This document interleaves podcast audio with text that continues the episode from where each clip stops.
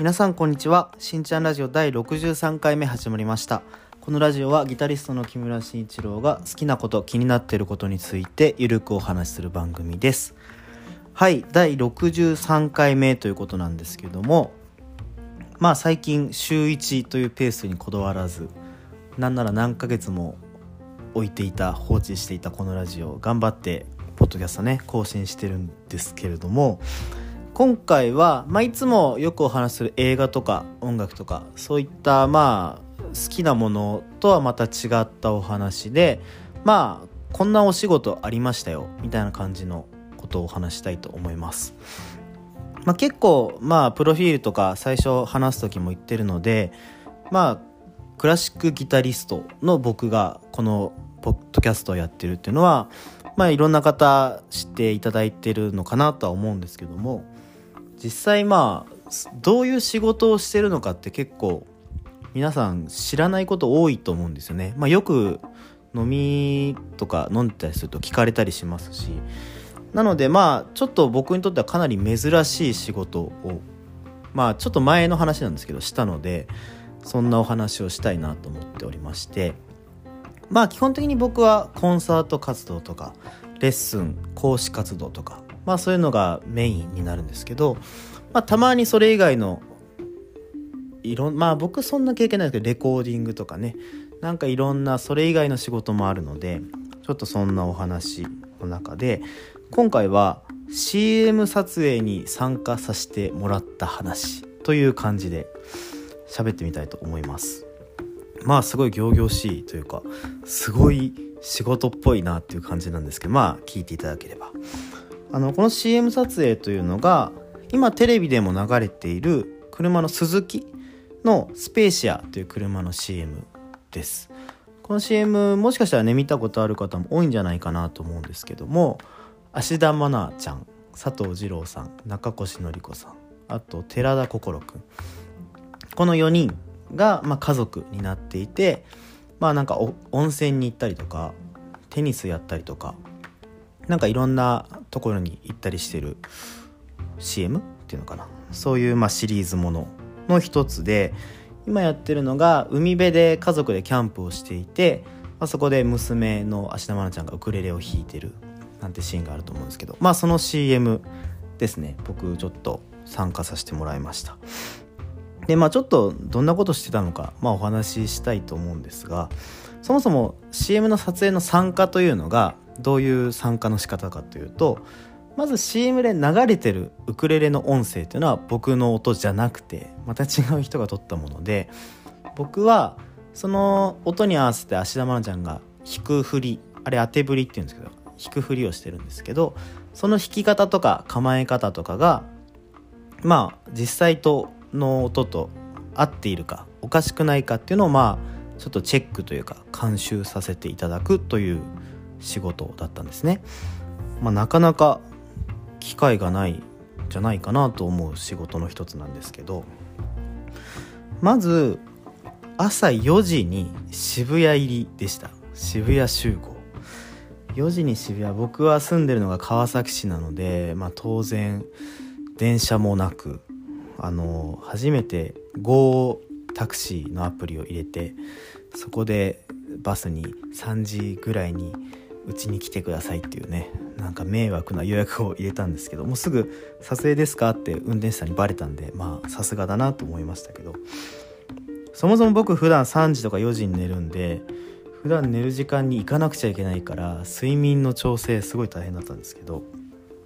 そこから渋谷でロケバスに乗ってスタッフの方数名の方と一緒に乗って千葉の方まで向かいました。木更津とかそっちの方だったかな最初は。でそもそもなぜ朝そんな早くに集合するかっていうとあの外で撮るシーンがあったためその日が落ちちゃうと要は日中のシーンっていうのが撮れないんですよね。なんなら日が落ちちゃうともう夕方のシーンになっちゃうので日が照ってるうちにいろんなことを終えなきゃいけないので、まあ、非常に朝早くなるということですね。僕もねそんなにいろんな撮影の裏側なんて知らないのであのそう考えるとドラマとか映画とかって本当スケジュールとか大変なんだろうなって改めて思わされましたけど。でその千葉、えー、渋谷からバスでまずはスタジオに入りました。まあちょっとこう倉庫大きい倉庫みたいなとこに入っての撮影だったんですけどでその車の CM なので車内のちょっとした会話のシーンっていうのをまず撮影してですね。でまあそこで初めて演者さんたちが入ってきたのを見てああ佐藤二郎さん大きいなとか。佐藤二郎さんってあの福田監督とかのよく義彦とか銀玉とかああいうので出てくるちょっと面白い感じの人ですね。最近「春を売る人」って山田孝之さん主演の映画で非常に怖い役やっててあれも超ドハマりしてってもうゾクゾクしちゃったぐらいいい映画だったんですけどまあそれは置いといて。寺田心くんも見て実物をね。大きい。僕より大きかったんでもう「くん」とか言ってる場合じゃもう成長しちゃってるからね。もうなんか「くん」とか言ってる場合じゃないなとか僕背ちっちゃいんですけど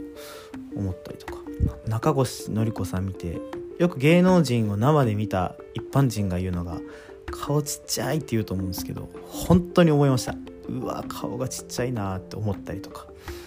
で何より芦田愛菜ちゃん現場では芦田さんって呼んでたんですけど身長が1 5 0センチぐらいなんですよね。でもう今18歳なのでこれ以上グッと伸びるってことはまあないかなと思うんですけどやっぱり実物で1 5 0センチの子を見るとちっちゃいなと思いましたね。もうほんとなんか子役のイメージがちょっと大きくなったぐらいの感じでそんななんかもう完全に素人感丸出しのあ芸能人見ちゃったっていうワクワクワク感もあったんですけど。でその車内のシーンを撮るスタジオの中。僕はウクレレをねそこでは弾くシーンはないので何もすることないので待機してました。何時間だろう？3時間ぐらい待機してたのかな？なのでなんならこの時間で車で自分の車で行っちゃえばよかったなとか思ったんですけど僕そういう時に結構普段できない体験の方を選んじゃうというか車の方が絶対朝も遅いし移動楽なのになんかこう4時に渋谷入りしてロケバスに乗るなんて経験ってまあできないと思うんでそっちの方がなんか大変かもしれないけど楽しそうだなとか思ってそっち選んじゃうタイプなんですけど。でまあずっとスタジオでは待機しておりまして。でその間もなんかもしかしたらこの空き時間でレッスンをするかもなんていう話も受けていたのですごいスケジュールもイレギュラーだったので明確にねこう何か決まってるわけじゃなかったんであのレッスンするかもって言ってちょっと僕もそわそわしてたんですけどまあケータリングとか昼食とか食べながらずっと結局スタジオは待機ででそこからまた移動がありました。外のシーンを撮るためにもうほんと海辺のめちゃ絶景のとこだったんですけどキャンプ場の方まで行きましてまあ貸し切ってるんですかねああいう時はね。でもそもそもその家族がキャンプをしてるとこで娘の芦田愛菜ちゃんがウクレレを弾くっていう CM なのでまあそのロケーションにぴったりな場所に行きまして。でその外の場所に着いてから実はお父さん役の佐藤二郎さんはサックスを吹くシーンがあったのでサックスの先生もまあいらしていてサックスの方はあのレッスンしてたりしてたんですよね。まあもちろん音を出すわけじゃないんですけど指の確認とかこういうフォームで吹くとかっこいいよとかそういうことをやってたんだと思うんですけどあの、僕は全然呼ばれる気配がなく、まあ、そこでちょっと聞いたんですけど芦田愛菜ちゃん芦田さんはマンドリン部に入ってるんですね高校の部活で。なのでなんとなくウクレレのコツは掴んでるのでもしかしたらレッスンいらないんじゃないかみたいに言われてあそうなんだって感じだったんですけどでも実際マンドリンとウクレレまあマンドリンってもしかしたらご存知ない方もいらっしゃるかもしれないですけどすごいサイズは似てる弦楽器なんですけど、まあ、実際弾きが弾き方だったり持ち方っていうのは微妙に違うものなのでまあでも結局何かやるんだろうなとは思ってたんですね。でまあ実際外での撮影っていうのがスタートしましてまあ音を鳴らしてあの芦田愛菜ちゃんが弾くわけなんですけど、まあ、その音自体は僕の音じゃないんですけど実は また違う人なんですけどでそこでフォームとかチェックしたらもうほぼ完璧でした。芦田さん。さすが。天才。でなんならもう本人の音使ってもいいってぐらい音も完璧でもうそこが一番びっくりしちゃったんですけど、まあ、ただちょっと細かいこう持った方がいいよとかかっこつくよみたいなことはお話しさせてもらってもうすごいなんかいい子って感じでしたね。こういう丁寧な人が売れてくんだろうなとか勝手に思っちゃいましたけど。まあそこでのちょっとした手直しとなんかここの音がちょっと変なんですけどどうなんですかみたいな微妙に軽いコミュニケーションがあったりとか。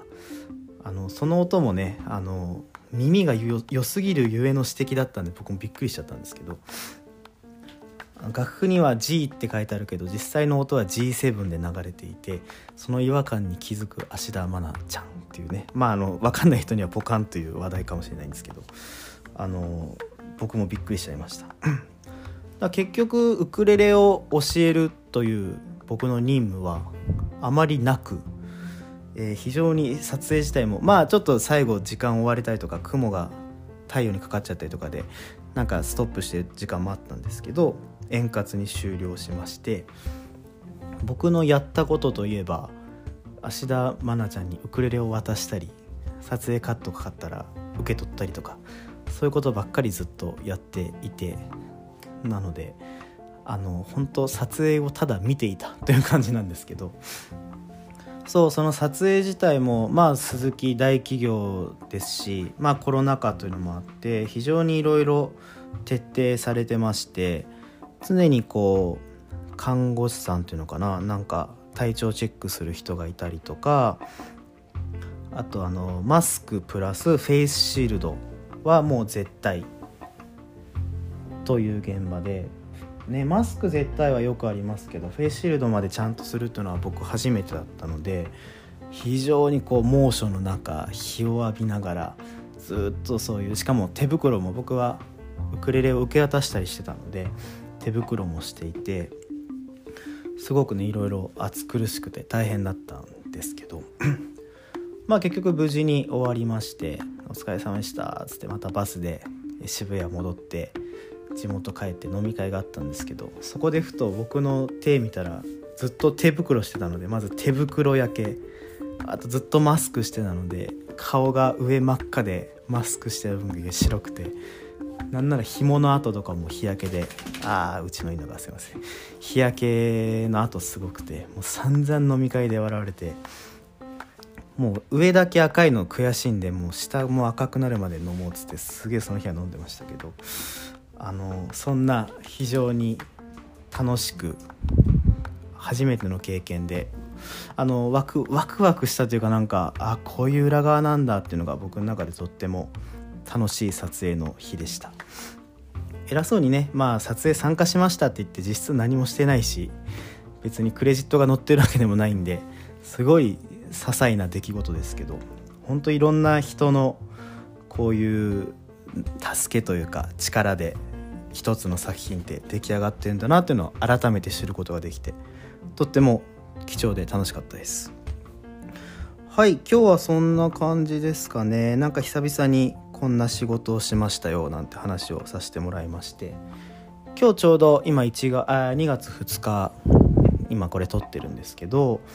半年後のコンサートホールの予約を今日してきたりとか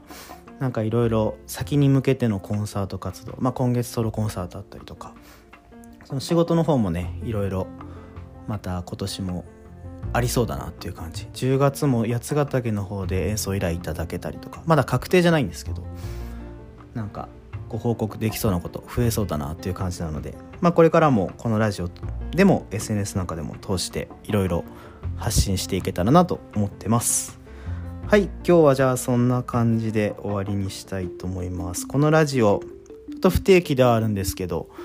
あの頑張って更新してますので。ぜひポッドキャスト聞いていただけると嬉しいです。あと SNS このラジオ、まあ、特に Twitter なんですけどもう、えー、やっておりますのでぜひそちらもフォローしていただけると嬉しいです。リクエストなんかも DM とかメッセージでいただければお話しますのであのいつでも受け付けております。はい。それでは今日はここまで。さようなら。